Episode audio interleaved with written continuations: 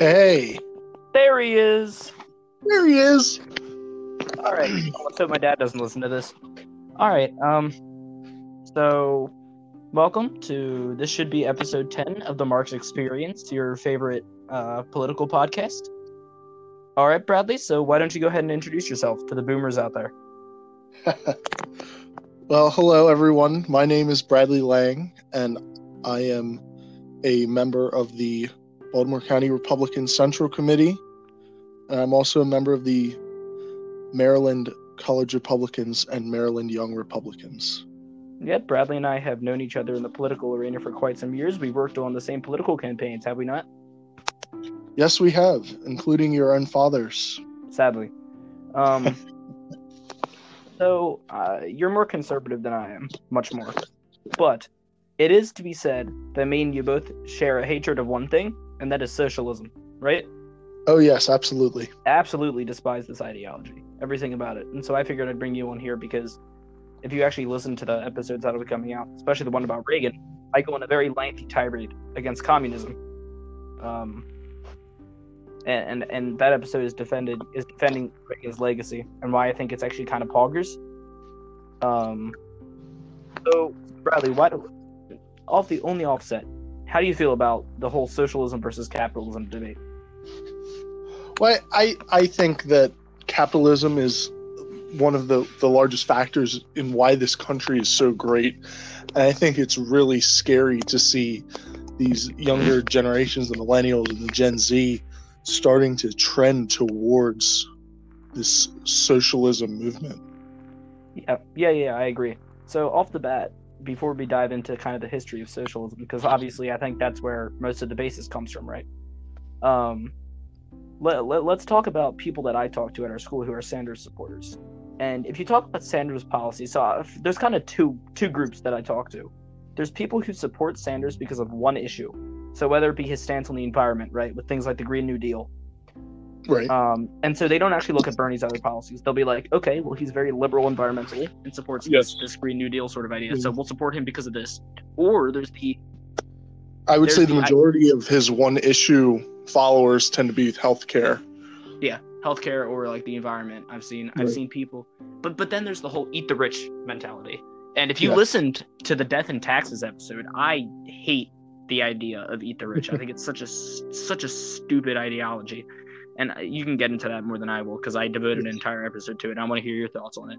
But specifically, but specifically, it's like it, it seems like a lot of Sanders's policy proposals aren't even things the government can do. They require such drastic societal shifts um like like when i was talking to them about welfare right like i'm like throwing money at welfare you know throwing money at poverty still poverty you you have to fix the long standing systemic problems with it right and so when you catch sanders supporters with that whole that whole social aspect that it's not necessarily the government you know like like like we're not dealing with the civil rights movement here you know? It's not like you can just pass legislation and it's like oh well i i guess you know disproportionately african american families are not affluent right? Right. you, you have to you have to talk about the, the systemic social changes that the government can't just purely enforce. And so oh jesus. And so um and, and so that there's kind of that so so why don't you go into to your your stance on socialism and why you think it's a dangerous ideology Well, I, I think first one thing that people really tend to overlook when it comes to socialism versus capitalism is in capitalism we have a lot more competition, obviously just by definition. And when you have all this competition, it leads to innovation. And with socialism, it really kills that innovation. You you tend to have a lot less uh, invention. You know, people don't come up with new ideas because they're just trying to make that status quo when it comes to industry and the you know like. what the yeah what, what the government says is is industry right. And you know, people may come up with ideas, but they are like, for example, in the Soviet Union, they were afraid to implement those new ideas because failure was not an option. In capitalism, failure is one of the great parts of it because it leads to greater success. yeah it, it's it's kind of like a weird paradox if you think about it with capitalism where like if you fail then inevitably through competition you're going to make your business better Right. And um, it's, you know, it's something that, you know, we teach kids at a young age. You know, you try and you fail and you learn from your mistakes. And in socialism, you really kill that idea. Yeah, you know, it's kind of interesting because I feel like too many people have died in the vein of like what the Cold War did. Because I actually don't think the Cold War was a bloodyless war. The Cold War wasn't fought necessarily between the U.S. and Russia, but it was fought in the rice fields of Vietnam. Oh, right. It was fought. It was fought in the, the the fields of Korea. It was fought in the Middle East. Fought Dozens, over the dozens. Suez Canal. Right. And in, uh, you know, I have an uncle who Afghanistan. who fought in the Battle of Grenada. You know, uh, lots of these small wars that people forget about. It was all part Yeah, of the these- Cold War. Yeah, it happened because the United States. Now, obviously, there were other factors into it because the United States did want to protect its economic interests, but at the same time, it's like I, I, the the U.S. so clearly after the Cold after World War II, you know, there's a reason Churchill looked at what was happening and, and called the Soviet Union's, um, you know, a takeover of Eastern Europe an Iron Curtain, because you know there there is no too many people have died in Castro's Cuba and you know the in Russia and China for me to legitimately justify socialism even outside of its purely even outside of the, the flaws in the way that it's written. Um you Right. know uh, yeah go ahead So, so one thing people tend to overlook is social, both socialism and communism are ideas that were originally thought of by Karl Marx. No relation. I But- hate you but socialism was written to be a transitionary period between capitalism and communism. And it hasn't evolved by the It way was- I hate that argument it, it hasn't evolved Right. And socialism was never meant to be a standalone. So when people say that socialism is, socialism is not communism, it's just false by definition. it takes you down that road anyway It's it's what it was created to do. And socialism was meant to be temporary. So you can't really have a long-term socialist society because it's it will fail. It will collapse. long term long term socialist societies don't even have a government. Like by the by the time that communism takes effect and the means of productions have been established, the I think the idea is that everybody is so morally pure that there is no need for a large federal bureaucracy. But I always say that if humans were perfect, we wouldn't need government. I mean and and so that's kind of like I think the, the great flaw with socialism. Beyond beyond it, its purely idealistic view of the world is that humans innately are flawed. And I get that people like to use the same argument with capitalism with something like monopolies, right? Which is this idea. Um, and when I talk about capitalism, I don't mean like a mixed market is innately capitalism because you still have uh, competition, Right. right? You still have small business startups. That's a capitalist idea. The idea of rich in, the rich investing in smaller corporations, you know, giving money to these experiments, whether or not they work. It's the same thing that happens in the movie industry when a when a uh, when like Columbia picks up the rights to Back to the Future in the 1980s, they don't know if it's going to be a success or not. That's a purely capitalistic idea, and so socialism doesn't have that safety net. You're just assuming that everybody's morally ambiguous and just you know is is correct. And I want to hear your stance on this because I hear a lot of the left's arguments being the U.S. has socialist policies like Medicare, Medicaid, welfare, in public infrastructure. I don't think those are innately socialist policies, but I want to hear your your view on So that. I, I think social safety nets, you know, things like Medicare, Medicaid, etc., they may be based in loosely socialist ideas, but no, they're not socialist. Um, and when you have when you have a mixed market, it's it's essentially something called regulation, which Yeah. is not socialist. You know, yeah, like antitrust laws are not socialist. It's essentially setting the ground rules in a capitalist society to you, you know what I liken it to? I liken it to um to like schools, right? Like you can have a Catholic school that sets rules for the way that it conducts its religious classes, but it's still a Catholic school. It's the same thought process with the the idea of regulations, Mhm. right? Having regulations and setting the groundwork, the backbone for what your economy is going to be, you know, is not inherently because like I think capitalism's great. Like uh, like just from the offset, uh, capitalism is amazing. Yes, there are flaws with it, but but that's the point of you can remedy capitalism without destroying the system, and that that is something that I don't think the left realizes because there's this whole idea that as capitalism produces great economic wealth, that wealth gets concentrated in the hands of the few. Well, yes and no, but I want to hear your perspectives on that. Well, you know, I think I think capitalism, along with the entire fabric of the United States, you know, when you look at the Constitution, is it's it's made with an idea uh, ideal form, and obviously we're pretty far away from that, and we started even further away. But we are constantly working our way towards a better society, a more equal society, and we don't have to destroy the fabric of our country to get to that point.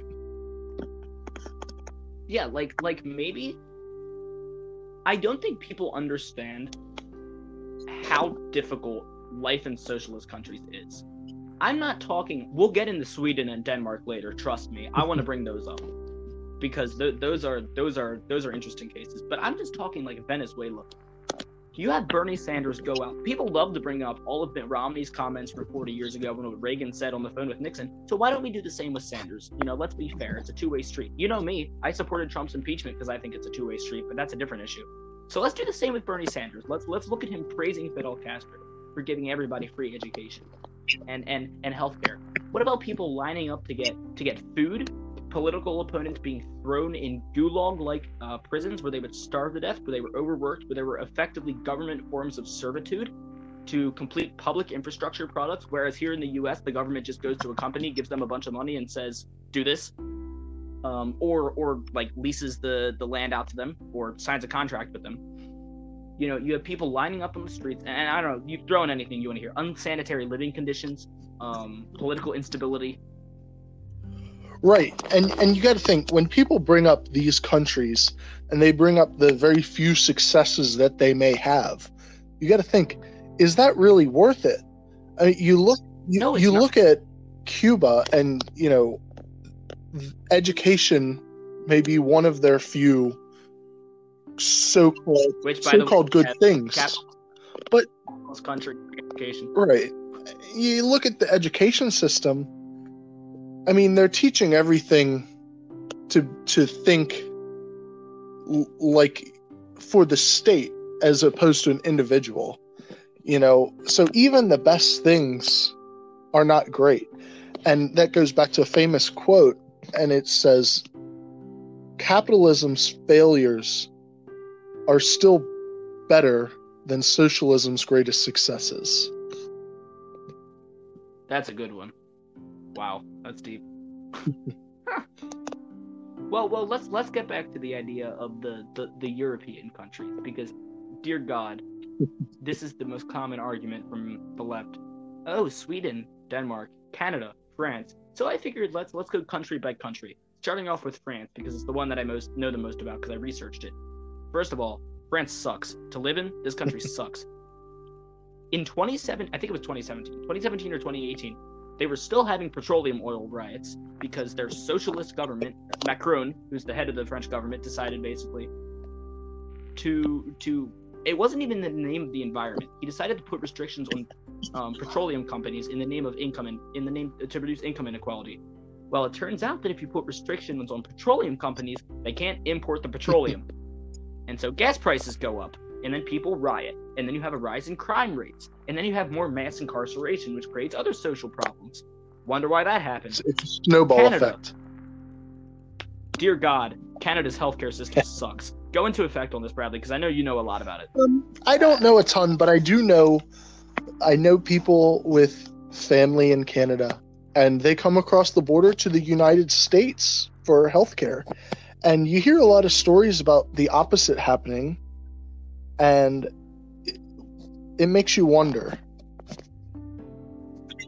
I mean, it I just think that the, the, the stories speak for themselves. Like I don't think people are lying when they say they go to the equivalent of a government run patient first and have to wait six hours to get something to get something looked at when here they can just get rushed into the right ER. and in the united kingdom there's a similar issue you know you you have a you'll have an 18 month waiting period for a basic surgery.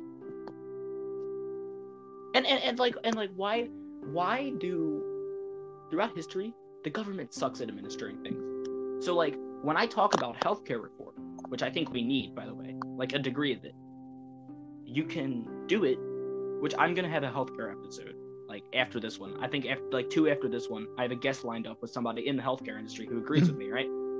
And so you you kind of look at the private industry and you use the government as this this associated state idea but you don't necessarily you you still have companies doing the brunt of the work because healthcare professional companies know how to administer healthcare. The government doesn't. I i, I don't see the the argument like like like uk healthcare sucks but specifically go in the detail on the on the the, the nordic countries because i know these are the big defense from the left You know, I, I'm not an expert on these Nordic countries, but I've heard the argument that they're not really socialists and they're more just like they're, They're- like a high it's like a high tax society. Yeah, they're a high tax to mixed market economy. So they're basically what we are, but but with no no uh Like yeah, it's ninety percent sales tax. Which by the way, which, which by the way, um, yeah yeah. So I use the example of Denmark. The uh the the Danish uh, prime minister he he went out and said we are not a socialist country. Socialism has hurt our we were socialism has hurt our economic output so much that we had ha- have had to reform our, our land ownership and like there's a speech of him giving this i i, I forget what uh god convention it was i think it, it might have been in front of the the the eu but he was talking about like the need for capitalist reforms. So specifically talking about lower lower corporate tax rates. So more startups get invested in. Lower um sorry it's, it's late when we're recording this. My mind is blanking. L- lower uh, land, land purchasing fees. So you're not taxing rebates excessively high. And, and so what happens is that these countries you buy right the equivalent of an american price tag you're paying 20% of that 20 to 40% of that car's value in taxes. You're getting low quality healthcare from the government. A lot of the housing is low quality because the, the housing market run by the government because bureaucracy is so big. Um, like the, the the housing sucks. Um, and then on top of that, you also have the equivalent of social security which they're running out and so denmark and these countries that are small self-contained don't have the industrial output that the us has so their systems of socialism has have forced them to rely on their neighbors for support which when you're a socialist country you also tend to be very selfish and so they're putting tariffs on um, incoming goods. So what's happening is the, it's you basically get trapped in this debt cycle to where the the nordic countries have incredibly high amounts of debt and their economy is based on and it's different from here because a lot of our debt is accumulated as a result of what the reagan administration did to end the cold war. So be it we don't have to be threatened by nuclear bombshells anymore. Mhm. um but but the, the denmark but the danish countries did it exactly by themselves. Um and and those countries aren't even at the top of the the, the like economic ladder for europe. The, the the top countries are still germany england um France is still up there, but that's because France has adopted more capitalistic reforms in recent years. Right, and and you you made me think of another interesting point, and that's that a lot of these so-called socialist countries are very small, and if you if you look at They are. you know They the the Communist Manifesto and the original ideals of socialism, and then leading into communism, Marx says that socialism and communism cannot happen in a single country. It can only happen if it's a worldwide movement. So It's a worldwide affair. even for a, a supporter of of these movements you gotta be realistic when and look at the founder of the movement says it won't work in these countries you have to realize that And and and and, and here's here's the thing. Socialists have now gone to the point of labeling themselves as democratic socialists, right? And so one of the big arguments is, well, if you attach the word democratic to anything, it just undermines everything. Democratic slavery, I guess, is just not slavery. I, I guess I guess democratic um, you know, democratic murder is not murder. Like, well, no, that's called abortion. But I mean, like, when you're when you're talking about um, about democratic socialism, like I feel like it kind of exists in a vacuum where people assume that you throw the word adjective, where you throw the adjective on it, and and everybody's like, oh, what did he do? It's now just a form of socialism that inherently works in um, it's it's just a form that inherently works in democratic countries. But at the same time, it, it's like Bernie Sanders 40 years ago was praising the Soviet Union. He was praising uh, Cuba's. Uh, he was praising Cuba. He was praising developments that were happening in these communist countries where the experiment always ends the same way in, um, you know, a concentration of power at the top, which is funny because it's the opposite of what socialism is supposed to do. Right. Um, and so for me, like, just socialists are so idealistic, and I've never actually read a history book. But they choose, or, or you know, you always hear the argument that wasn't real socialism. That's such a silly oh argument. my god. Okay, if it's not real socialism, then what is? Because because the idea of socialism itself, I mentioned this earlier, is completely idealistic. It assumes that every human being is morally ambiguous. It assumes that every Yeah, human being, and you agree with this, right? It assumes that every human being is is is morally at the same level, to where they're not going to abuse their power. And yeah, we see abuses of power here in in um, America, but it's not necessarily people being thrown in gulags because they dissent. Like like if he wanted to, Donald Trump. It's not like Donald Trump is rounding out all the Democrats at the House for trying to impeach him, throwing them in a in Siberia Right. and just watching. You know, we that. it's it's why you know I Um, did not support impeachment, but you know it's a it's a check it's a part of our checks and balance system, which is a beautiful thing. like it's there Right.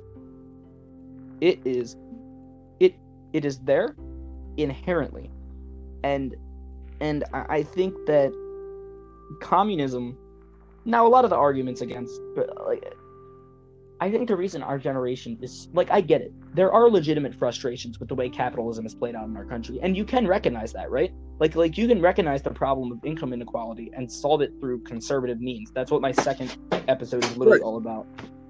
Um which which like like there's this idea specifically with wealth taxes and to sum up what i said about wealth taxes where this idea of redistribution of wealth does not work because the government first of all wealth taxes are really hard to administer because we're at a point in american history where the rich have already accumulated all of their empires like wealth taxes aren't going to do anything because you can't evaluate the anything besides liquidized Right, and it's been like that for a long time. But like, but like, yeah, European countries drop wealth taxes, and they're socialist countries, and they are the first to admit that they don't work. Well, then what about income taxes? Well, that doesn't affect that doesn't affect people like Jeff Bezos who don't have a big income. Like they're not making mm-hmm. money; they have money. It doesn't affect people who are retired who aren't making money; they have money, where their only source of money is Social Security, but they're not even using it; they're just throwing it in their grandkids' savings accounts or college tuitions. It it, it, it just it, it, it amazes me that the, the left refuses to be like with healthcare reform we, we we will ignore the other countries of the world that are westernized that are that are industrialized like we are. And and we're going to we're going to look at i mean i mean my god look at china's government. Oh my word china's government for those who don't know quick history lesson was literally overrun by mao's communist party at the end of world war ii or around then. Taiwan got established. Taiwan surprisingly is now like the second most economically or third most economically powerful country in asia. Gdp per capita. GDP per capita, by the way. I'm not talking about country GDP because obviously Taiwan is not going to compare to China, which is the world's largest country in terms of economic output. But standard of living per person, the countries in Asia, last time I checked, they, they go Japan, South Korea, and Taiwan. Tell me what all three of those countries have in common. Tell me what all three of them have in common. They're all common. capitalists. What is their economic system? They're all It's a beautiful capitalists. We literally and, rebuilt and Japan largely and largely South Korea. the mar yeah south south korea is amazing by the way south korea is a, is an absolute godsend and this might just be because i love esports and that's like the esports capital but but but my god south korea is so affluent it's rich and they they are so ungodly conservative compared to what we are like they have almost no forms of, of, of government welfare at all um which is kind of weird but like you look at china well what are we dealing with now we're dealing with a virus that because the Chinese government, it's weird because they're they're communist, but they don't regulate their food markets. So people go out to unsanitary conditions, and now we're facing a worldwide pandemic. And while I don't think it gives you an excuse to be racist, you know, don't take your anger out on the coronavirus on Chinese or Asian citizens. Take it out on the Chinese government that censored its numbers, so we didn't know what we were dealing with. Which, which, which by the way, was confirmed And by they- a U.S. and intelligence. and they're report, still you know? lying about They the came out and said. So we don't actually know what's going on in China. Nobody's going That's in or out of the thing. country. Um, and, and while I think the Trump administration bears a lot of the blame for what's happening here in the states, like it, it's not Trump's fault. The Chinese government is just innately corrupt and has been corrupt for 40, 50 years. Um, I mean, Mao, Mao indirectly killed more people hmm. than Stalin did, because with with the Great Famine, right? He he just refused to use the government to help people. And this isn't even me saying like, oh, just go out and give farmers subsidies so they can grow more crops. He literally just he, he, he just starved people to death. Like that doesn't happen here.